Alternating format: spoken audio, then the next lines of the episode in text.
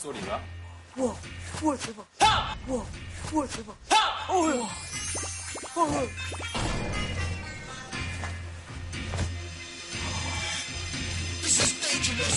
우와.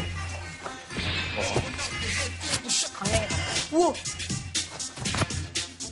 절도 있다 그죠? 우와. 자! 어,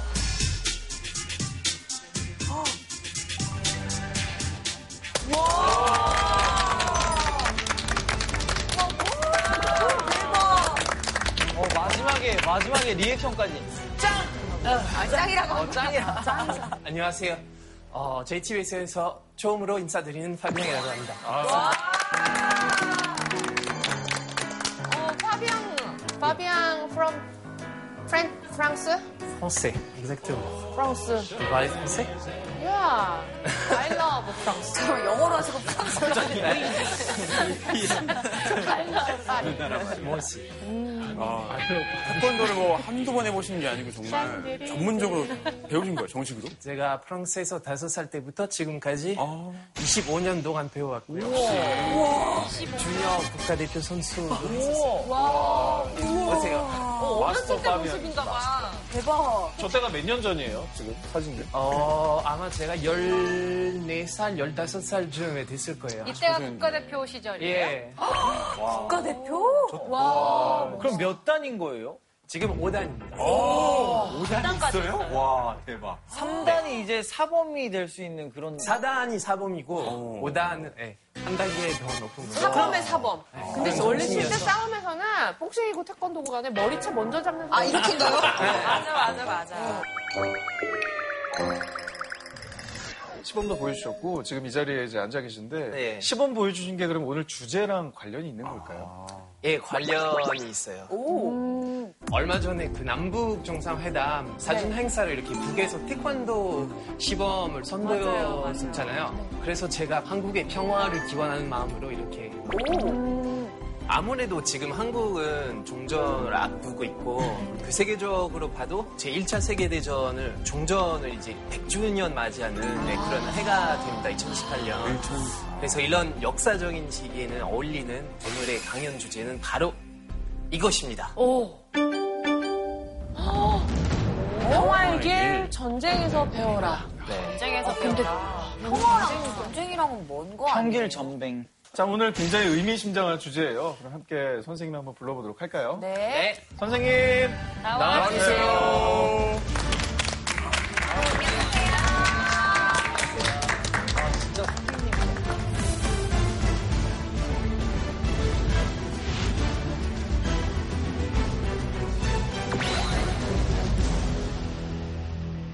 저는 선생님 책을 고3 때 읽었던 기억이 있어요. 아, 그 선생님 처음 쓰셨던 그 전쟁과 역사 예. 1권이 제가 고3 때 나왔어요. 그래서 그거 읽느라고 제가 공부를 좀 많이 못했어요. 아니, 그 책을 그렇게 옛날에 냈었어요? 너무 재밌어요, 들어도 책이. 핑계인데. 아니, 근데 선생님들이 그 흔히 말하는 밀리터리 덕후들, 밀떡 대사에서 굉장히 유명하신 분이라고 들었습니다. 밀떡계의 딘딘이라고. 그건 아니고. 넌 밀떡, 밀떡. 아, 밀떡에 야, 너 비호감이세요? 밀가루떡. 사실 저는 밀떡은 아니고 역사로 접근을 한 건데 어떻게 하다가 밀떡분들하고 이렇게 동질감 느끼는 침대가 됐어요. 전쟁하면 그 영혼을 빼놓을 수 없잖아요. 저는 개인적으로 고구려 그 연계 소문 좋아하거든요.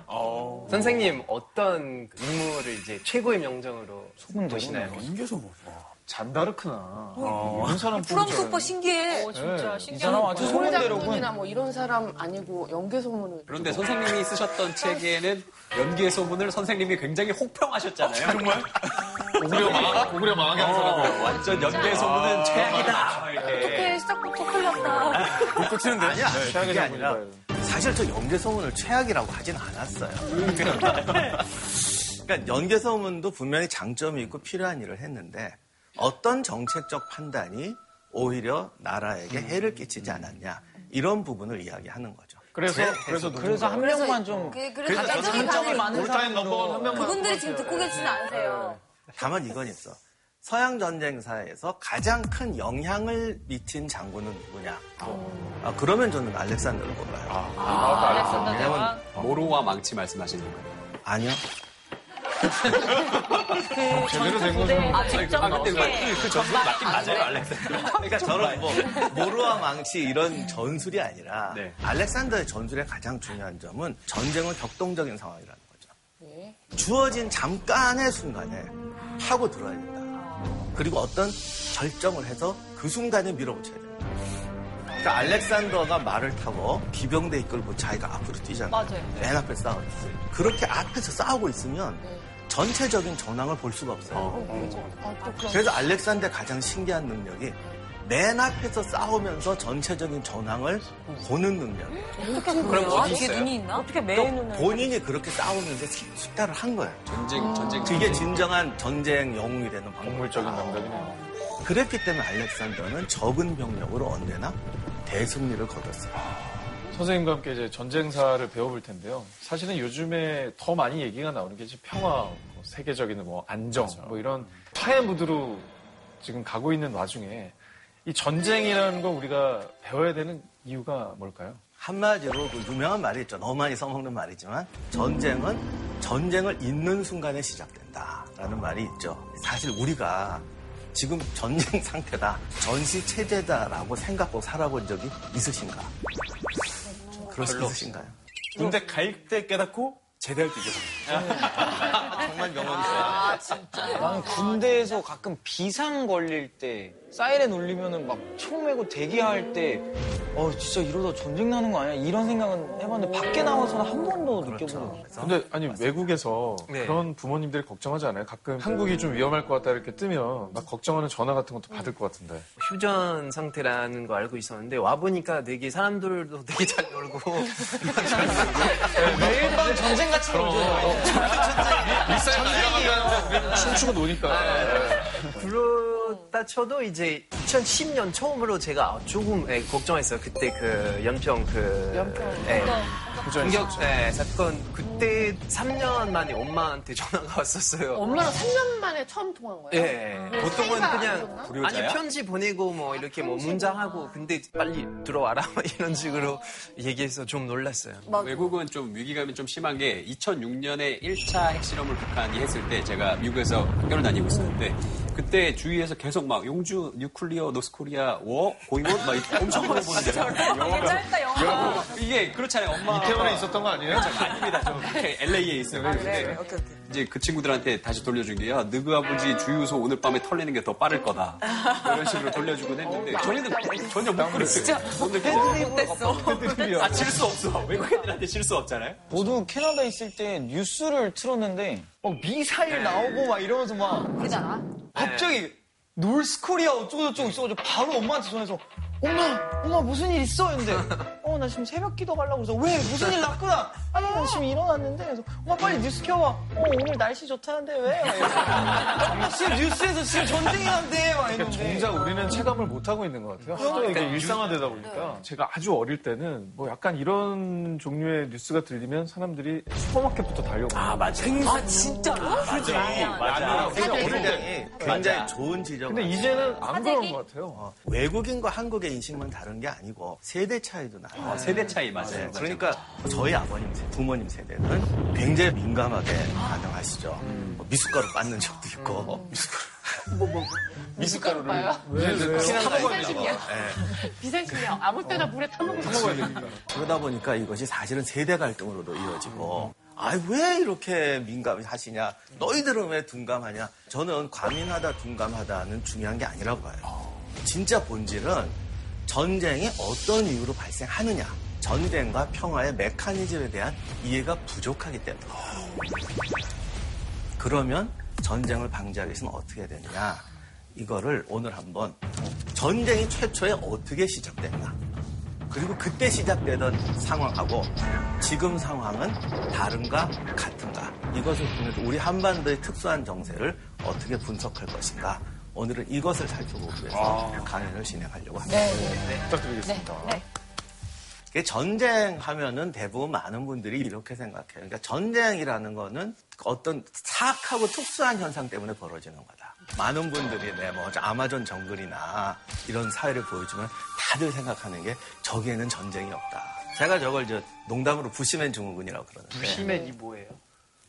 부시맨 이 다른 부시맨이 안 유명했어요 프랑스에서는. 뭔지 모르겠어요. 저 한국에 좀 오래 살아가지고요.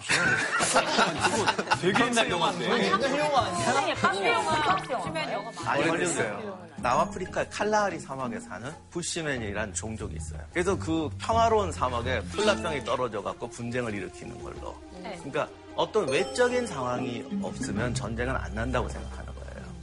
그런데 사실 이게 틀린 말이에요. 콜라병이 없을 때도 부시맨들이 칼라하리에서 제일 난폭한 종족이었어요. 조금이라도 자기 부족이 아닌 사람이라도 죽였어요. 왜 그러지? 왜 그랬을까요? 좋은 질문이에요. 왜 그랬을까요? 인간의 본성인가요? 혹시 그런 것? 안 죽이면 내가 죽으니까. 자원이 부족해서. 아, 내 거를 뺏길 수도 종족. 번식이죠. 그렇죠. 번식. 그래서 원시 사회가 아니고 그래도 한 톨의 식량은 부족하지 않던 사회. 우리가 봤을 때는 좀 먹고 살만한 인류 역사 최초의 시대에 왜 전쟁이 났을까? 네. 이 부분에서부터 오늘 강연을 시작하려고 합니다. 네. 깔끔합니다. 기대된다. 재밌겠다, 오늘.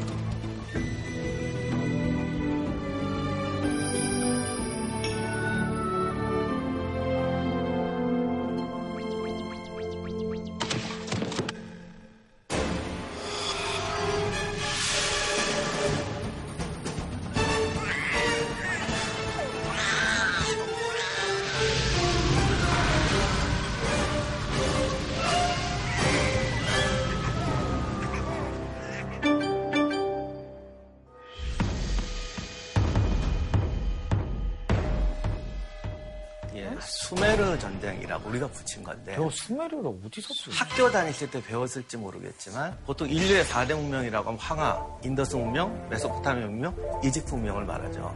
메소포타미아에 여러 문명이 있는데 그 중에서 첫 번째. 그러니까 메소포타미아 안에도 수메르, 아카드, 바빌론 여러 문명이 이어지는데 그 첫 번째 문명. 이게 얼마나 첫째 문명이냐면 기원전 천년에 썼던 기록에도요. 이 수메르 얘기가 안 나와요. 그럼 어떻게 알려줬어요? 나중에 발굴을 해서 알게 됐어요. 근대에 와서.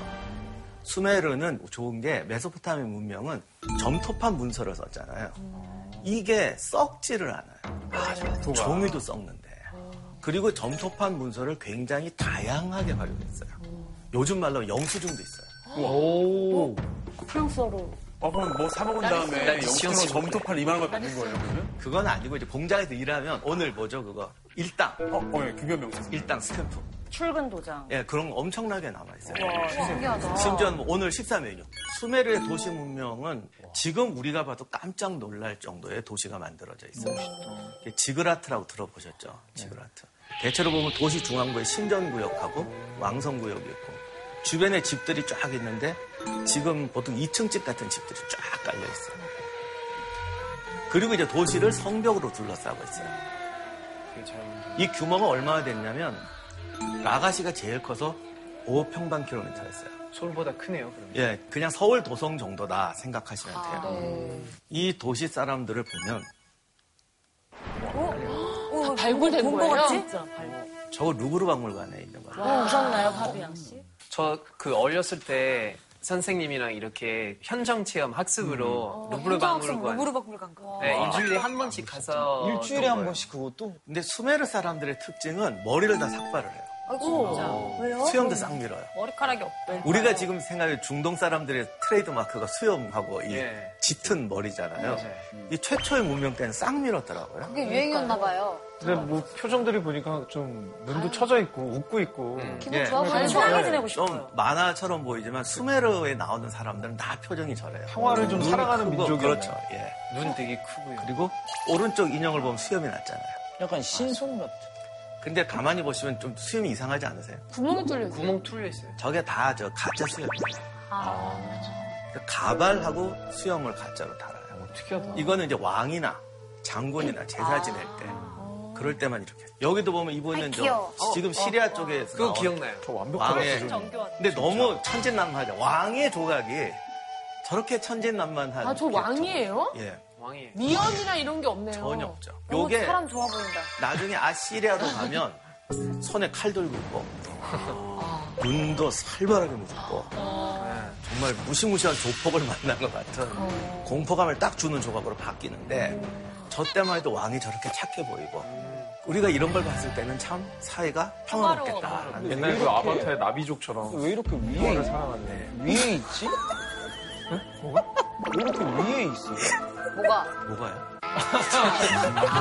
BP가 약간 신의 향이 있잖아요. 신에 대한 존경으로 이게 올라갔다고요? 정말 딘딘이랑 나는 너무 잘 맞는 거예요. 나도 사실 그런 우물쭈미. 보자마자 너무 위를 향하고 있어. 꼭지가 1928년에 우르의 왕묘에서 우르의 군기라는 묘한 상자가 하나 발견됐어요. 대형박물관에. 문헌하고 비교를 해봤더니 이게 그냥 만든 게 아니고 타임 캡슐처럼 굉장히 하나하나가 의도적으로 만든 거예요. 중간에 있는 사람들은 도시에 있는 시장에 뭘 팔러 온 사람들이에요. 저 중엔 이민족도 있어요. 그러면 그만큼 도시가 상업과 무역이 활발했다는 거죠. 자, 이게 아래쪽에 있는 사람들인데 뭔가를 다 메고 있어요. 반려견인가? 항아리 아니에요? 물 항아리. 지게 아니야. 피난짐. 양털과 곡식으로 보고 있어요. 지게 같은 거로 메고 있는 건 양털. 이렇게 메고 다니는 건 곡식. 그럼 이 사람들도 왜 메고 있을까? 내 생각에 아마 정답이 안 나올 거예요. 아니, 저희 무시하시는 거예요? 도시랑 맞천. 도시랑 농경지랑 거리가 멀어가지고 농경지에서부터 도시까지 가지고 오는 그림 거래. 아닐까요? 정답. 판매. 기부, 기부, 기부. 정답. 기부. 조공. 조공 아닙니다. 배낭여행. 누구의 짐을 아닙니다. 나르고 아. 있는 걸까? 정답, 정답. 종합소득세. 수메르라는 수메르라는 도시가 어떤 도시냐면 농촌에서 밀하고 보리를 가지고 와요. 그럼 도시에 가져오면 거대한 재분소 밀가루 공장에 넣어서 밀가루를 빻아서 사람들한테 배급해줘요. 양털을 가지고 오면 그 양털로 옷을 만들거든요. 아까 입고 있던 옷이 다 양털이거든요. 그런 대규모 요즘 말로 하면 공장을 만들어가지고 거기서 이걸 하는 거예요. 네. 그래서 도시민들은 대부분 공장에서 일해요. 그러면 페이를 줘요? 저렇게 일을 하면? 예, 페이를 어떻게 주냐면 현물로 줘요. 부부가 일하면은 1년 먹고 살 정도의 식량. 그리고 저 때 꼭 주는 게 맥주였어요. 오, 맥주. 네. 아, 하루의 고- 노동의 고단함을 하루 탁 먹고 하는 건가요? 근데 그때는 맥주 왠지 따뜻했을 것 같아요. 시원하지 않고. 그렇죠. 그러네, 그래서 그. 거품만. 그때 맥주는 이렇게 빨대로 마셨대요. 독일 같은 데도. 농넘김이 별로 없었겠네요. 그래서 아까 스탬프 찍어준다는 게 공장에서 일하면 맥주, 요 날짜 세서 맥주 얼마씩 이런 식으로. 아, 마일리지 쿠폰처럼. 신기하다, 맥주를. 우리도 나갈 때 한 캔씩 주시면 되게 좋겠다, 기분은. 시원한 걸로 딱. 물론 귀족들이나 왕들은 훨씬. 잘 살았지만은 저렇게 자기 직업들이 있고 더 재미난 거는 이게 카스트적 구조예요. 그래서 이걸 아주 정밀하게 딱 정해놓는 거예요. 아 그리고 저 도시에 온갖 게 다 있어요. 뭐 세탁소, 뭐 별거 다 있어요. 이발소. 네, 부동산 중개소도 있어요. 우와! 근데 직업 선택의 자유는 없지 않나요? 그런 것 좀 없죠. 약간 그래서 옆으로 침범하지 못하도록 조합을 또 막 만들어요. 연예인들도 직종이 다 정해져 있어요. 악기 하는, 애, 노래하는 사람, 마술하는 사람, 서커스 하는 사람, 뱀 부리는 사람, 이게 다 조합이 있어요. 아 근데 그렇게 얘기 들어보면 이 사회가 되게 평화롭고 조직도 잘 돼 있고 전쟁을 좀 예감하기에는 너무나 좀 평화롭고 이 반전이 네. 이 상자의 뒷면으로 가요. 야, 이거 무슨 영화 같다. 뒷면으로 어머! 다, 어, 전쟁 얘기가 쫙 깔려. 밀리터리. 어머, 어머. 우와. 이 평화로운 사람들이 전쟁을 하는데 밑에 보면은 전차 부대가 지나가죠. 어, 밑에 사람. 말이 막 깔려, 말이 밟아, 사람을. 아까 이렇게 웃던 사람들이 당시에 전차는 병사가 쓰러져 있으면 밟고 지나가요. 우와. 어, 진짜. 전쟁터에서는 의도적으로 훈련시켜요. 옷이 없어요. 맞아요, 옷이 없어요. 왜 없을까요? 약탈한 거 아니야? 다 약탈하죠. 그 빨간색 점은 뭐예요? 거길 제가 맞았다. 표시를 하려고 한 건데 모르시겠어요? 왜 저기다 표시를 했는지. 거길 맞았다. 흉터. 살켰나봐. 몸에 상처가 있어. 상처. 네. 모든 프로가 다 상처가 있고 묘한 게 다 똑같은 부위에 있어요. 표식해놓은 일종의 낙인 같은 거예요? 그런 거 그러니까 그 순진한 수메르 사람들도 전쟁에서 저렇게 냉정해져요.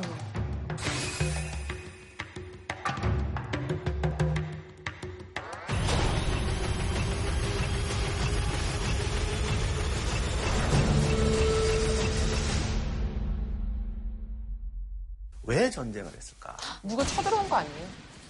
방금 말씀드린 먹고 사는 데는 지장 없어요. 그런데 그것만 갖고 사람들이 못 살아요. 보석도 있어야 되고 집도 좀 크게 짓고 싶어요. 근데 흙집은 다 지을 수가 있는데 좀 신전을 짓는다거나 좀 멋있는 집을 지으려면 석재가 있어야 돼요. 그 본능적인 인간에 대한 그런 욕심인 거죠. 그리고 이제 도시를 지키려면 철기가 필요한데 여기가 금속이 안 나요. 아. 그런데 저 때는 어떤 풍족한 자원을 통해서 다른 나라의 풍족한 자원을 교환하는 어떤 경제 시스템은 없었나요? 교육을 해요. 교육을 하는데 어느 한 도시가 나 너랑 안 할래. 관세를 뜯는 거죠. 그러면 전쟁이 나요. 그래도 무역이라든가 교통로 분쟁 때문에 전쟁이 나고 아무튼 그런 거니까 무기도 수입해야 돼요. 아까 말씀드린 그 라가시라는 도시가 굉장히 큰 도시여서 주변의 작은 도시들은 위성 도시처럼 이렇게 거느리고 있어요. 그런데 그 위성 도시가 운마라는 도시가 있었는데 이 도시가 어느 날 라가시에 쳐들어. 그왜 쳐들어오냐면 라가시하고 운마 사이에 땅이 있는데 그 경계선이 수로로 되게 나눠져요. 여기가 어느 정도 식량이 나냐면 나중에 1만 명의 군대를 1년 동안 운영할 수 있는 어마어마한 건물이 나와요. 탐낼만 하네요. 탐낼만 하죠. 작은 도시 운마가 라가시에 쳐들어왔어요. 더더욱 이상하죠. 네. 어디가 있을까요? 상식적으로는 라가시가 이겨야죠. 그렇죠. 큰 데가 이런 문만 돌아갈 곳이 공성전에 없었군요. 곳이 공격하는 병력이 더 많아야 되는 거 아니에요? 그럼. 그래도 운마가 이겼어요. 자, 그러면 운마가 어떻게 이겼는가? 나중에 라가시 얘기를 보면 아는데 라가시가 지니까 아니 우리보다 작은 도시한테 우리가 어떻게 했어? 옛날 사회주의권 이렇게 가면요 식당에 일하는 사람이 너무 많은 거예요. 왜냐면 모든 사람한테 직업을 줘야 되니까 쓸데없이 많아요. 아, 식당에 갔더니 손님이 하나도 없는데 종업원 일곱 명이 쭉 나오는 거예요. 저 식사 주문을 받는데 저 음식 나오는 배식구에서부터 우리 사이에 줄을 쭉 서더라고요.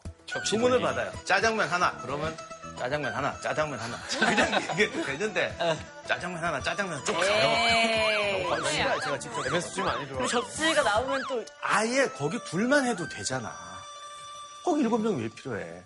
다섯 명 나와. 그리고 일은 니네 둘이 해. 이렇게 한 거. 이걸 요즘 말로 구조조정이지. 시스템도 더 효율적으로 만든 예. 상태에서 남는 그렇게 건한것 분비로. 같아. 남은 애를 군대로 돌려. 몰빵한 거예요. 그러니까 라가시보다 운마가 훨씬 적지만 의외로 군대는 더 많이 나와요.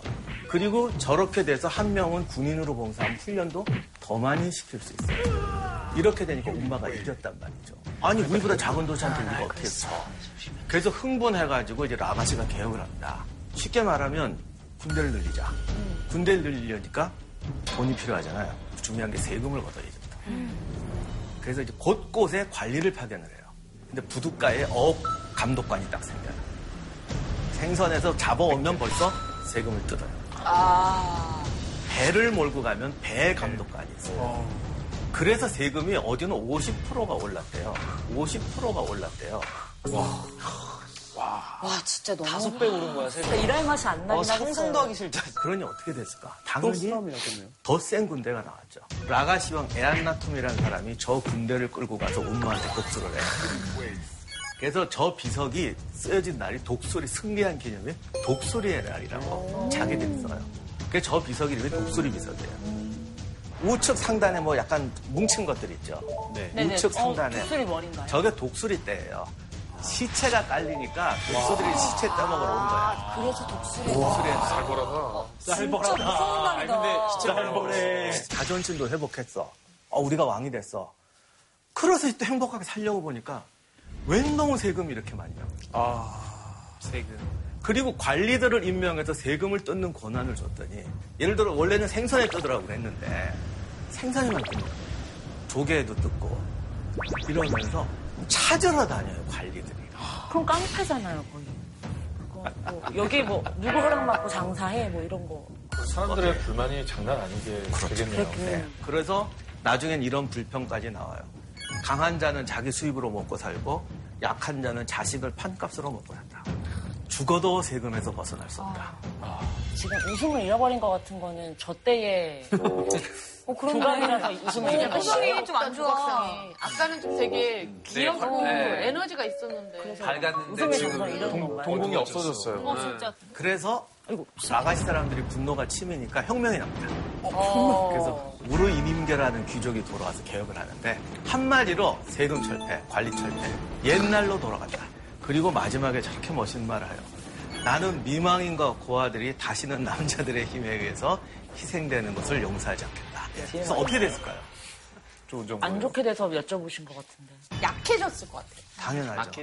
이제 거꾸로 운마가 또 그 체제를 해서 다 쳐 들어와요. 야, 이거 어떻게 해야 되냐. 그래서 또 져요. 이럴 수도 저럴 수도 없는 상황. 엄마가 이름을 잘 지었는데 계속 엄마 엄마 거리네. 그러니까 선생님 전쟁으로 죽나 굶어 죽나 세금으로 뜯겨 죽나 뭐 어차피 인간은 죽는 거라지만 참 그래도 네. 누갈 자게시가 승리를 하는데 전에 라가시가 운마를 정복했을 때는 냅뒀다고요.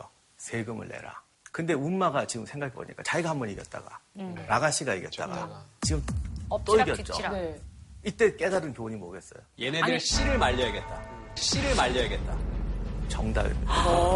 그만 싸워야겠다가 아니라 놔두면 또 덤빌 거 아니에요. 자기들이 그랬던 것처럼. 그래서 도시를 파괴하고 몰살시켜버려요. 아이고.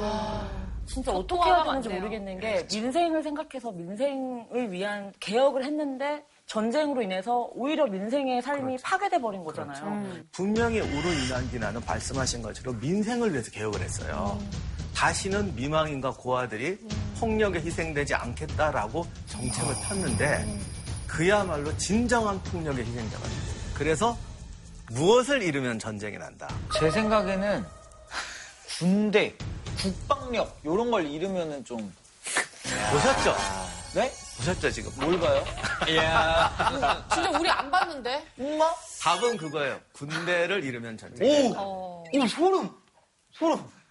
전 저 연기력이 난 소름이 나네요. 그런 리액션이 정말 소름이다, 연기력의 진짜. 소름이다.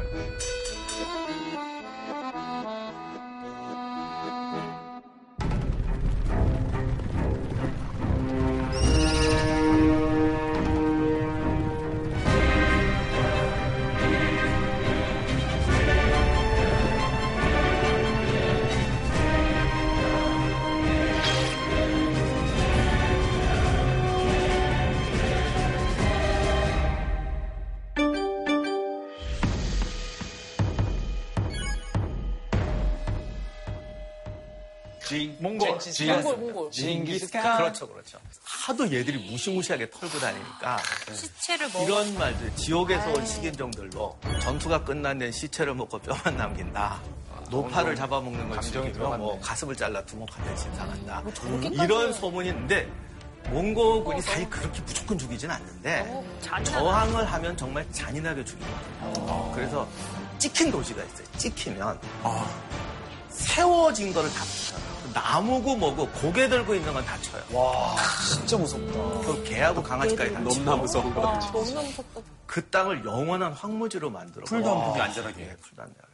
이 레그니차 전투라는 것은 헝가리에서 이제 독일 기사단들하고 붙었는데 독일 기사단 사령관이 전멸할 정도로 처참한 패배를 당하고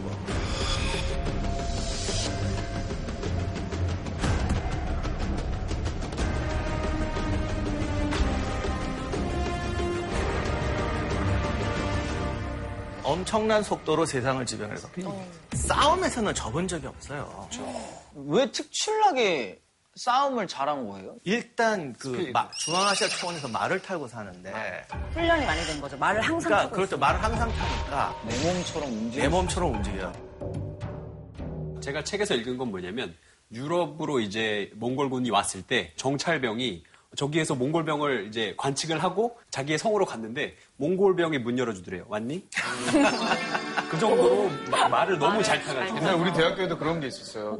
그 배달을 시키는데 전화를 해요. 그래서 어, 저기 짜장면 하나 배달 시켜서 딱 내는데 문을 열고 짜장면을 진짜요? 또 옛날 유명해서 번개라고. 아, 맞아. 번개. 전설이야 전설. 그거는 강의실 앞에서 짜장면을 만들지 않는 이상 아니면, 아니면, 엑셀 돼가지고 여기로 갖다 놓구나. 사실은 그 몽골군이 빠른 게 방금 말씀할 때 그냥 빠른 건 아니고 유럽 말들은 중무장을 하니까 튼튼하지 빠르진 않습니다. 제일 결정적인 거는 말을 타고 3일, 4일을 달릴 수 있도록 사람과 말이 훈련이 돼요. 제가 얘기 들은 거는 말 여러 마리 가져가지고 이렇게 같이 타고 한 명 지치면 그냥 버리고 아니면 죽이거나 그리고 다른 말 타고. 뭐 그런 것도 있고 영화 보면은 말에 타가도 총알 같은 거 날라오면 옆에 밑으로 탁 달라붙는 거 네, 있잖아요. 너무 대단한 예, 그거를 몽고들이 시작을 해가지고 유럽이나 말 털던 사람들이 이런 걸 본 적이 없는 거예요. 그런데 이 천하무적의 몽골군이 16세기 이후는 전쟁사에서 사라집니다. 어디가 왜 그런 거예요? 유목기병이라는 게 영, 저기 전쟁사에서 사라져요. 이들이 어디로 가냐?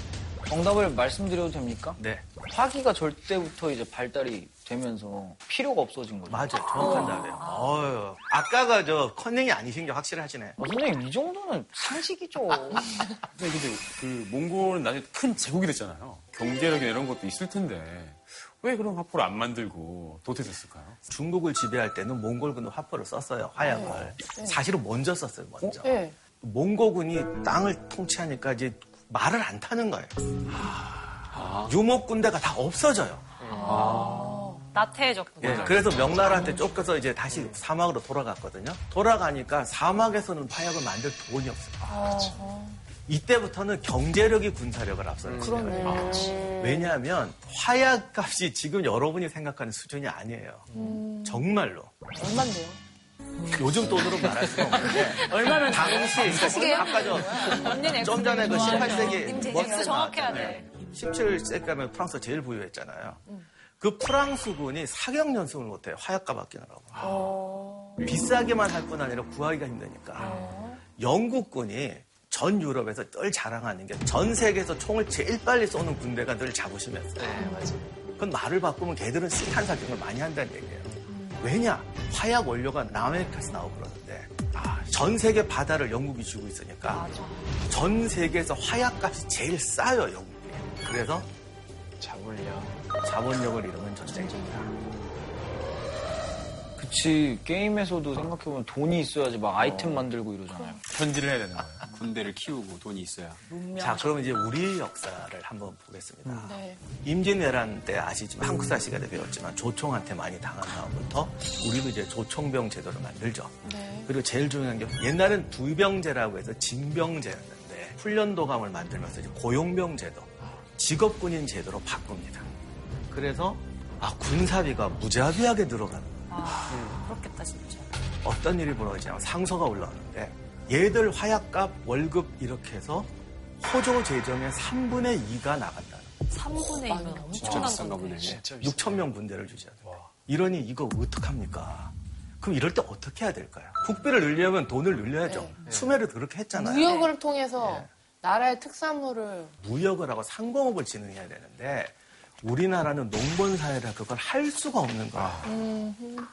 그래서 할 수 없다 그냥 가자라고 하다가 나온 게 뭐냐면 부병제로 돌아가자. 지금처럼 월급 주는 군대가 아니라 징병제로 돌아가자. 그래서 이제 모병제와 부병제의 논쟁이 나와요. 그런데 부병제라 훈련이 안 돼요. 그 군대질이 너무 떨어지는 거야. 임진왜란 때저 군대가 일- 일본군한테 형편없이 졌거든. 그래서 임진왜란 끝나고 직업군인제로 전환을 했는데 세월이 오래 지났잖아요. 네. 갑자기 옛날 얘기를 아름답게 하기 시작해요. 갑자기 부병제 예찬론이 막 나옵니다. 17세기 초부터.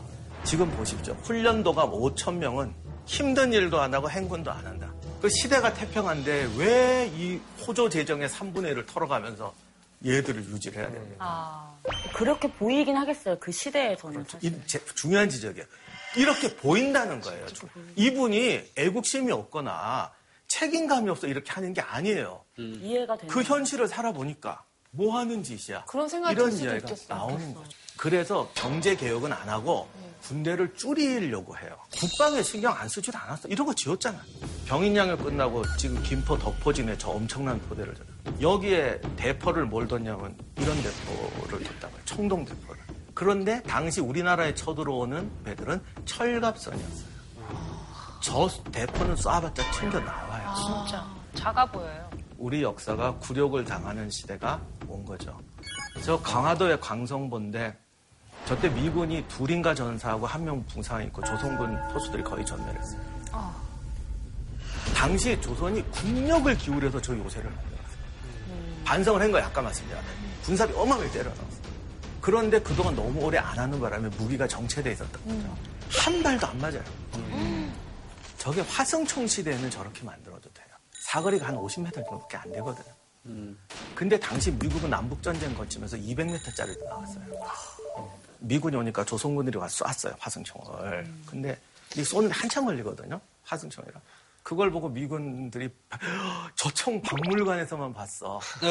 그리고 자기를 지금 겨눠서 지금 쫙 조준하고 이러고 쏘고 있는데 다들 확 날려가서 야, 나 저거 처음 봐. 쏜다, 쏜다. 빵 쐈는데 이게 산탄이 있어갖고 저몇 명이 중상은 아니고 병사 몇 명이 맞았어. 구경 갔다가 얘들이 그때 다친 유일한 애들. 너무 굴욕스러운 거 아니야? 약간 참담하네요. 그렇죠. 나중에 시체를 보니까 전부 여기에 총. 아이고, 너무 참담해요. 완전 조준석이. 그렇지. 그래서 이제 조성우도 고개를 못 드는 거예요. 도망가지 않고 용감하게 싸웠는데. 그럼 이건 누구의 잘못일까요? 기술 부족의 잘못이죠. 그렇죠. 국가가 정체되어 있었던 게 문제인 거예요. 성장은 했지만 다른 사람 성장하는 거에 비해서 늦었던 거죠. 봄바람이 날리며 흩날리는 벚꽃잎이 울려 퍼질 이 거리를 곧 입대해야 하는데 남북 관계 좋아지면 군대 안 가거나 복무 기간이 줄어드나요? 님 최대한 빨리 가세요.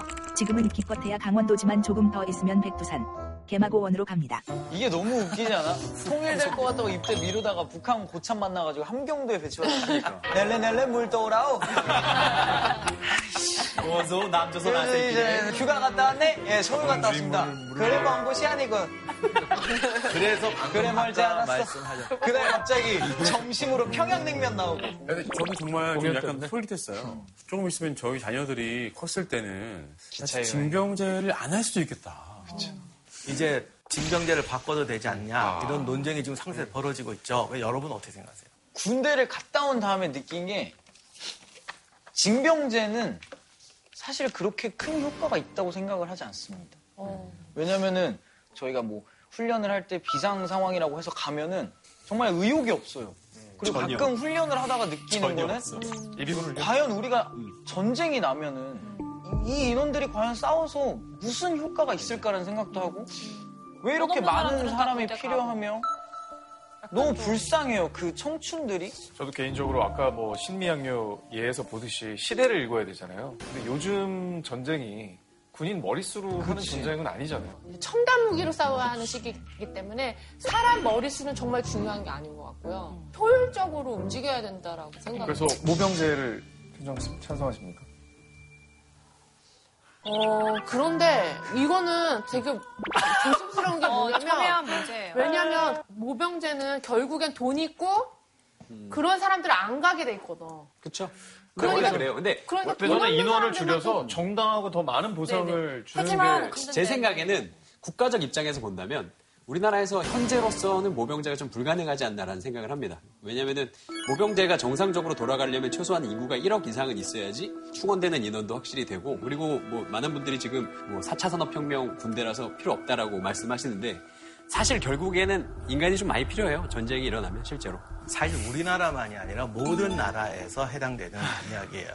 조선시대의 경험을 통해서 우리가 알 수 있는 것은 모병제가 좋다, 부병제가 좋다가 아니라 국가가 감당할 수 있는 최대한의 국방비를 투여해서 그 나라가 생존할 수 있는 가장 좋은 체제를 만들어야 된다. 근데 중요한 건 이런 거죠. 지금 우리나라 군대가 병력 없이 무기만 가지고 국가를 지킬 수 있느냐. 그러기 위해서 뭘 봐야 되느냐면 우리 주변의 나라가 어떤 나라들이냐. 세계에서 병력을 제일 많이 가지고 있는 나라. 중국군의 수, 일본, 인구, 소련, 러시아. 위치가 안 좋아요. 예. 위치가 안 좋아요, 어떨 그걸 프랑스인이 얘기해 주니까 마음이 짠해진다. 위치 좀 안 좋다고 생각해요? 우리? 아무래도 뭐 네. 위험 국가가 막 이렇게 주변에 주변에, 막. 있으니까 그래서 저가 다만 드리는 말씀은 모병제와 부병제라는 건 냉정하게 우리가 현실을 판단해야 되고 군대를 가져서 고통을 안 받아도 된다. 돈이 적게 들 것이다. 이런 이유로 논쟁을 해서는 안 된다는 거죠. 좋은 아이디어가 떠올랐습니다. 네. 약속을 하는 겁니다. 서로가 서로의 나라를 침략하지 않기로. 그런 약속 그러면 국방 비도 다 안 들어가도 되고. 지금 돼 있잖아요. 체제가 이- 그렇게 있지 않아요? 지금도 다 유엔 다 가입돼 있잖아요. 지금 그게 근데 문제는 그 약속을 안 지킬 위험성이 유엔이에요. 있으니까 우리가 지금 이렇게 고민하는 거잖아요. 오늘 그러니까 그 약속을 잘 지켜나가면 되는 거 아닌, 아닌가요? 저희도 녹화 시간 안 늦기라고 항상 늦는 분들이 계시잖아요. 너잖아요. 네.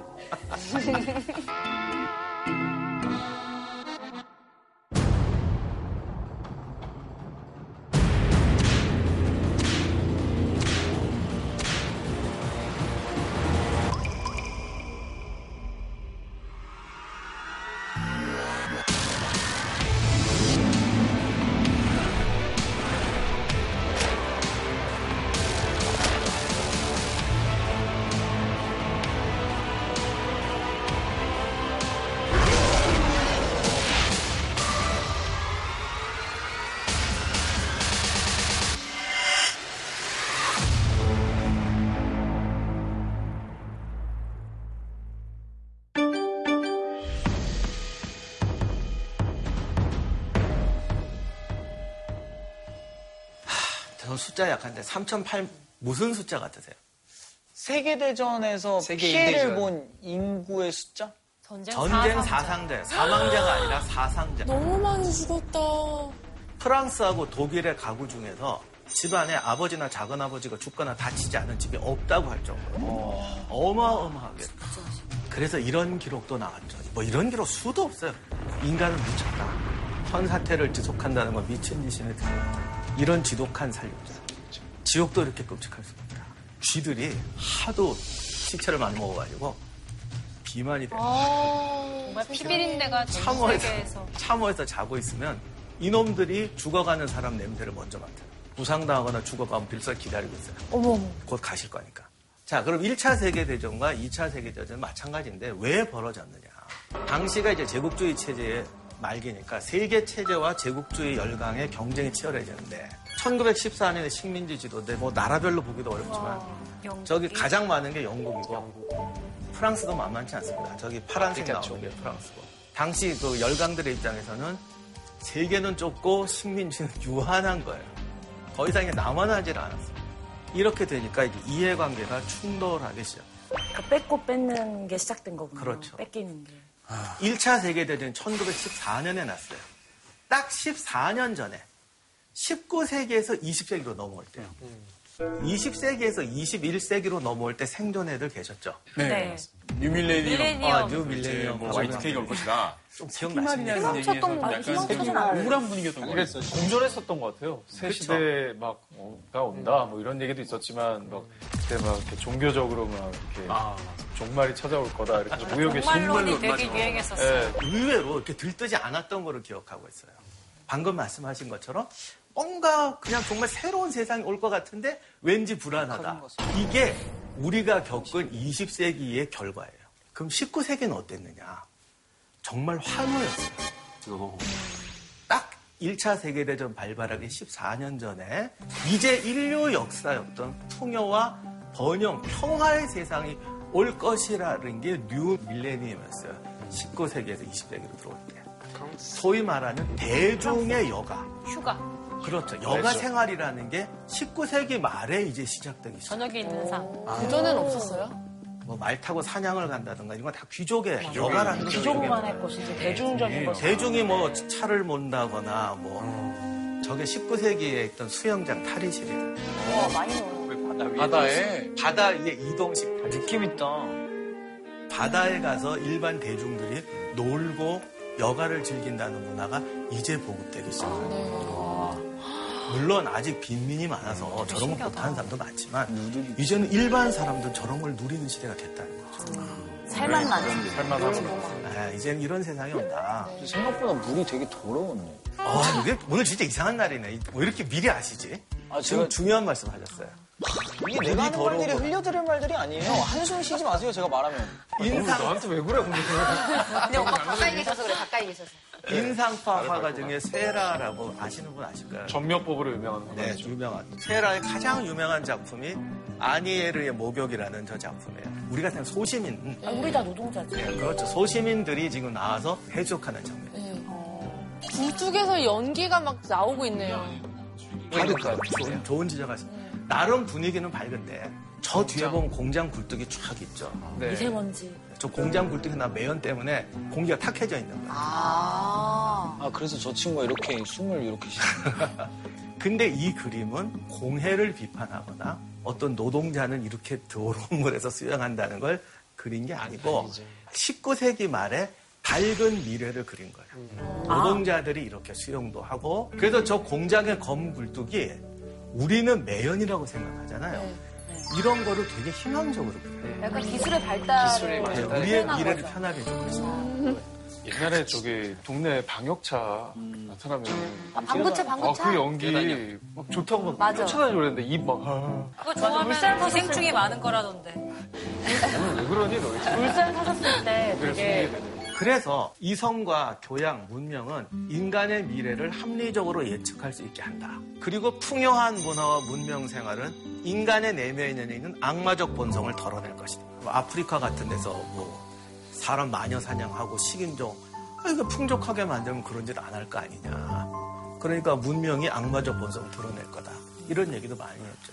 그래서 20세기 될 때 전쟁이 날 거라고는 아무도 안 믿었어요. 당시 유럽의 귀족하고 왕족은 다 친인척이었어요.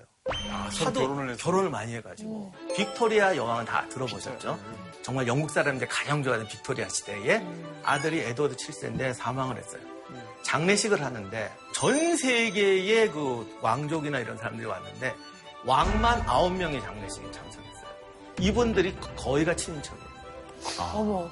빌헬름 2세는 어머니가 빅토리아 여왕의 딸이에요. 어. 그리고 저기 있는 분 중에 저 프레드릭 8세 있죠. 덴마크 국왕. 저 뒤에 서 있는 그리스 국왕 그 양반 동생이에요.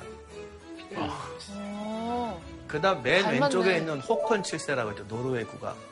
저 사람은 프레드릭 8세 아들이에요. 근데 에드워드 7세 별명이 유럽의 삼촌이에요. 유럽의 삼촌. 왜냐하면 친인척으로 다 얽혀있을 뿐만 아니라 저 사람들이 국왕이 되는데 가장 막강한 힘을 발휘했던 사람이 영국 국왕이에요. 어.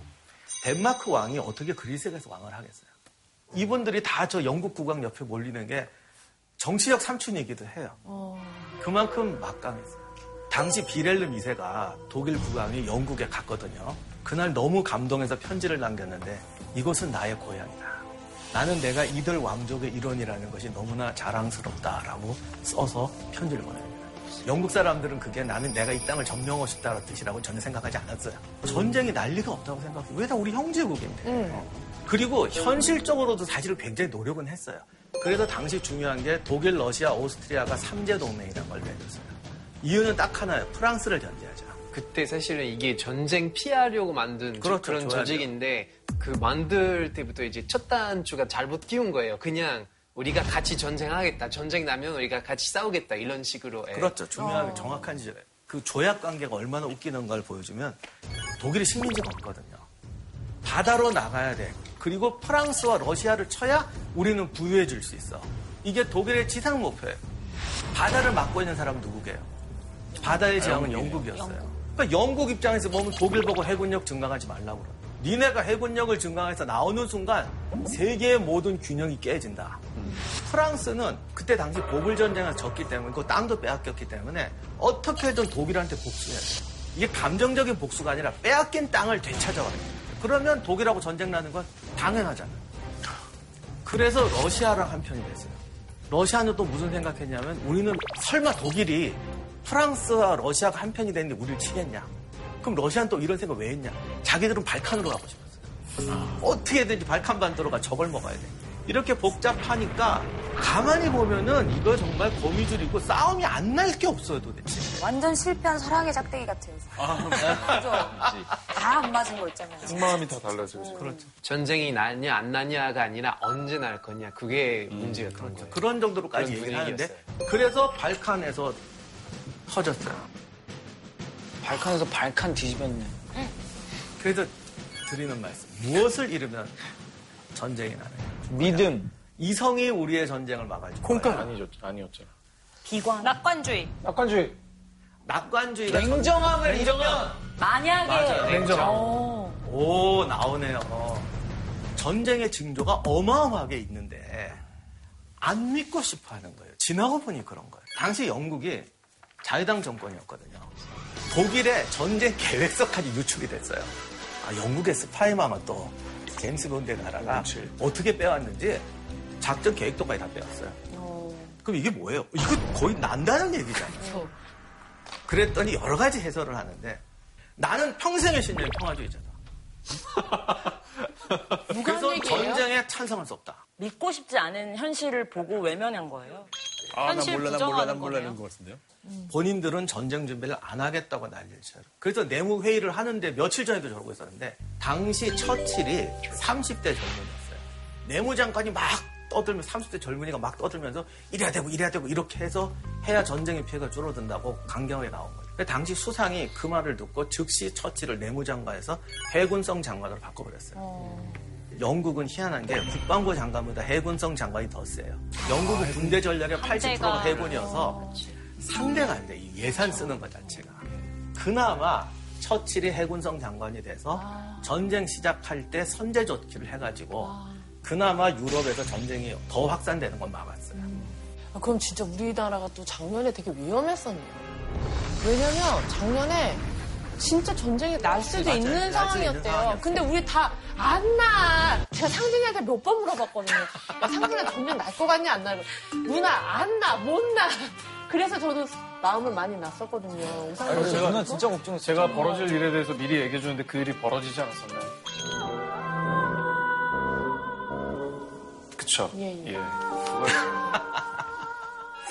그래서 사실 신뢰가 1차 있어. 대전 직전의. 유럽은 전시 직전이었는데 1차 대전 지난 다음에 회고록을 보면 다들 뭐라고 말하냐면 총소리 났, 전쟁 났다는 소리 들릴 때까지 안 날 거라고 생각했다.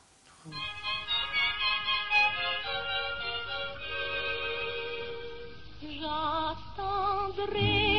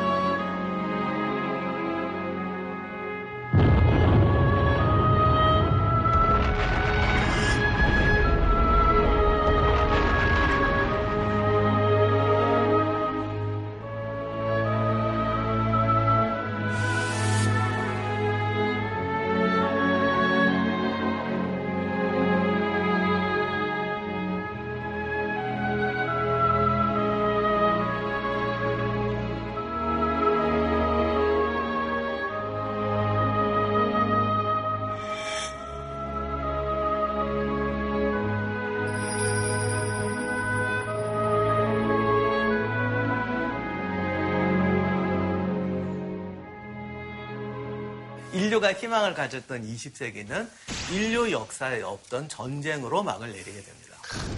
1차 대전이 끝나고 그리고 얼마 있다가 2차 세계대전이 또 벌어지죠.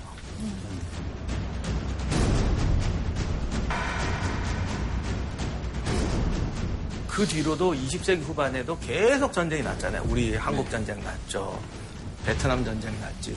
그리고 이제 중동전은 뭐 지금도 이어지고 있고 아프리카에서 벌어진 참상은 말도 못하죠. 부족 하나가 뭐 없어지고. 그럼 한국으로 돌아와서 한국의 입지적 위치라는 거가 중국, 러시아, 일본, 미국이란 네 나라에서 영원히 변치 않을 거냐. 제가 수메르를 처음에 시작했습니다. 제가 수메르가 여기입니다 했을 때 혹시 느낀 점 없으셨어요? 지금 가장 전 세계적으로 핫한 동네. 핫한 지역이죠. 네. 수메르가 아까 망했잖아요. 그 뒤로 200년을 가는 나라가 없어요. 그 센 아시리아 순식간에 가. 페르시아 훅 가 그 뒤에 십자군 전쟁 났죠. 오스만 터키 전쟁 났죠. 거기는 전쟁이 없는 날이 없죠. 지금까지 항상 나고 왜 나? 중간에 있으니까. 맞아. 동양과 서양이 만나는 데예요. 가장 돈 되는 땅이에요. 동양과 서양이 만나니까. 동양에서 오는 모든 물자가 거길 거쳐서 유럽으로 들어가고 현대가 되니까 석유까지 생겼죠. 그러니까 수메르 이래 지금까지 전쟁이 그치는 적이 없는 나라예요. 20세기 한국, 동북아시아는 수메르와 가까울까요? 아니면 조선하고 비슷할까요? 동서양이 만나요. 동양 문화의 중심이란 뭐 인도, 중국, 서양, 러시아, 미- 미국. 거기다가 아까도 말씀드렸지만 세계 무역은 다 하고 있는 나라죠. 그렇기 때문에 사실은 수메르에 가까운 시스템이죠.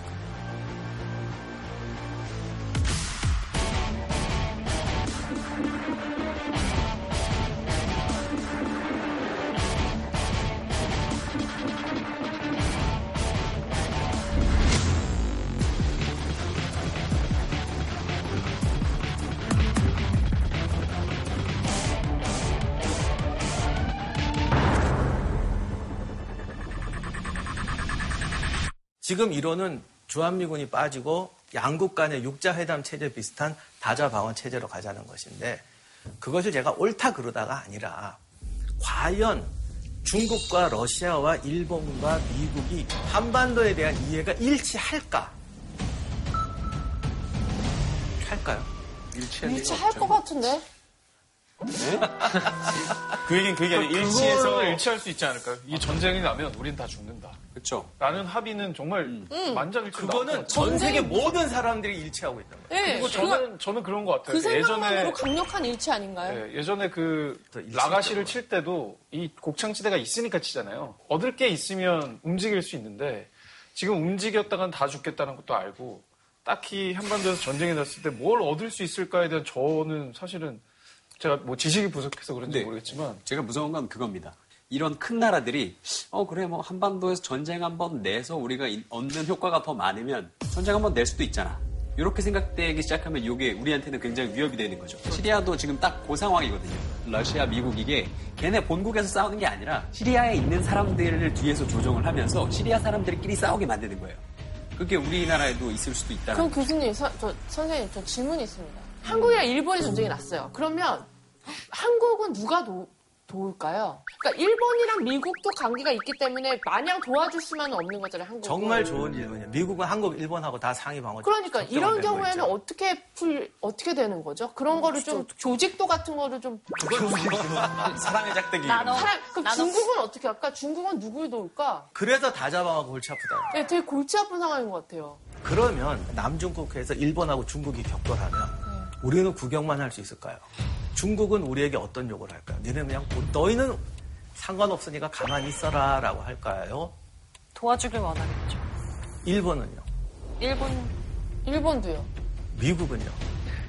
미국은 니네 일본 도와라 하겠죠. 러시아는? 러시아는 그냥 가만히 있을 것 같아요. 그 대답을 아신다. 뭐지? 답이 안 나와. 언니가 캡틴인 줄 알았어 캡틴. 홍합의 홍포티. 여러 가지 방법이 있고 저는 결론을 말씀드리는 건 아닙니다. 그러나 여러 개의 나라가 엉키면 합리적으로 엉켜서 전쟁이 안 날 것이다. 상호 경쟁을 하니까 경쟁이 안 날 것이라는 건 순진한 생각이다. 문재인 대통령 스트레스 엄청 받겠다. 지금 잠깐 이거 고민하는데도 너무 스트레스 받는데. 근데 이게 아무리. 백날 우리가 떠들어봤자 우리가 뭐 생각한다고 낼 수 있는 게 아니잖아요. 우리가 그러니까 백날 떠들어봤자 더욱더 생각하면서 현명하게 대처해야죠. 맞아요. 맞아. 왜냐면 우리 구성원 자체가 좀 합리적인 생각을 하는 사람들이 많고 그럴수록 그럼요. 사실 국가도 합리적인 결정을 하는 건데 아니, 우리는 뭐 어떻게 할지 모르겠고 어, 몰라요라고 하는 사람이 대다수면 운전대는 잡고 있어야죠. 어, 뭔가 운전할 수는. 없더라도. 운전대는 잡고 있어야죠. 그러면 오늘 마지막 질문입니다. 무엇을 잃으면 전쟁이 난다? 지금까지 했던 감정 적용 안 된다. 우리 주변 나라들을 이렇게 보자 등등등 종합해서 무엇을 잃으면 전쟁이 난다? 이성. 건강. 아니, 이성은 항상 있어요. 객관성? 뭐 찌찌뽕이 객관성 어, 맞아요. 정답이십니다. 어? 객관성. 오. 그러니까 역사를 객관적으로 봐야 된다. 국제 정세는 우리의 의지와 판단이 아니라 타국에 필요해서 움직인다. 맞아. 가끔 보면 이런 분들 많아요. 나는 열심히 준비했는데 저쪽에 송수가 나서 내가 망했다. 너무 억울하다. 우리는 열심히 준비했는데 다른 나라 때문에 IMF가 났다. 이러면서 화를 내요. 근데 이게 현실이란 말이죠. 다른 나라에서 벌어진 사건 때문에 내가 피해를 보면 억울한 건가요? 지금 우리는 그것이 정상인 사회에 살고 있어요. 변명은 될 수 있을지 모르지만 현답은 될 수 없어요.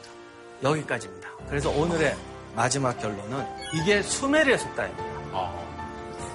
군사력이 약한 국가의 정문에는 적이 끊이지 않는다. 저게 수메르 속담이라고요? 그 시절에 그 시절에 결국 저 결론이 중동적으로 지금까지 반복되고 있어요.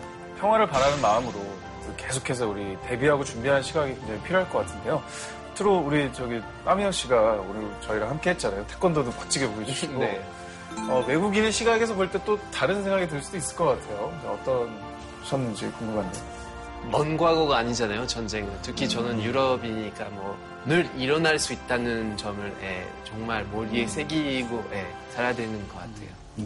자, 그럼 선생님 이제 마지막 시간이 남았는데 오늘의 질문상을 또 뽑아주셔야 됩니다. 그래서 오늘의 선물은 어떤 겁니까, 선생님? 오늘의 선물은. 평화 통일을 바라는 의미에서 이걸로 하셨답니다.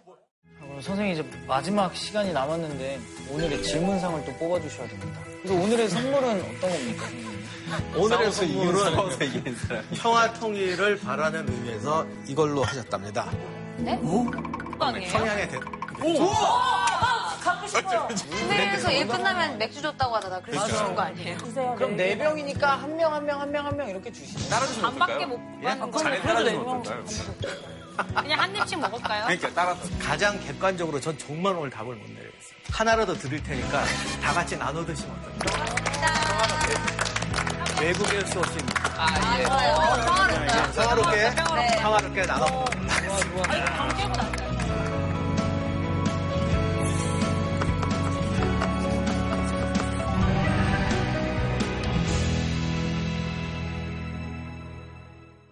모던한 건축물들을 굉장히 좋아하는 편이었어요. 바이오스피어는 그 온실 안에 또 건물이 있는 거예요. 화려해 보이지만 또 멀리서 보면 굉장히 심플해 보이고 난 놀랬다니까. 그거 필요 없는 질문이에요.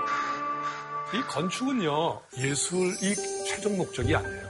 그게 중요한 게 아니라 내가 어떻게 행복하느냐라고 하는 거예요. 저기 보면 뭐 흙집이에요. 그러나 위에 살고 있는 사람한테는 더없이 귀중한 자리예요. 그 창문 열었는데 바람이 싹 들어왔을 때 해외에 계속 나가 있었는데 집에 들어왔을 때 그 느낌이 좀, 좀 누- 울컥했어요. 와, 너무 좋다 하면서. 근데 그게 어디서 나타나냐? 집 속에서 나타났지. 그건 일상에서 나타나는 거예요. 가슴에 쑥 따가지고 그게 건축의 기분. JTBC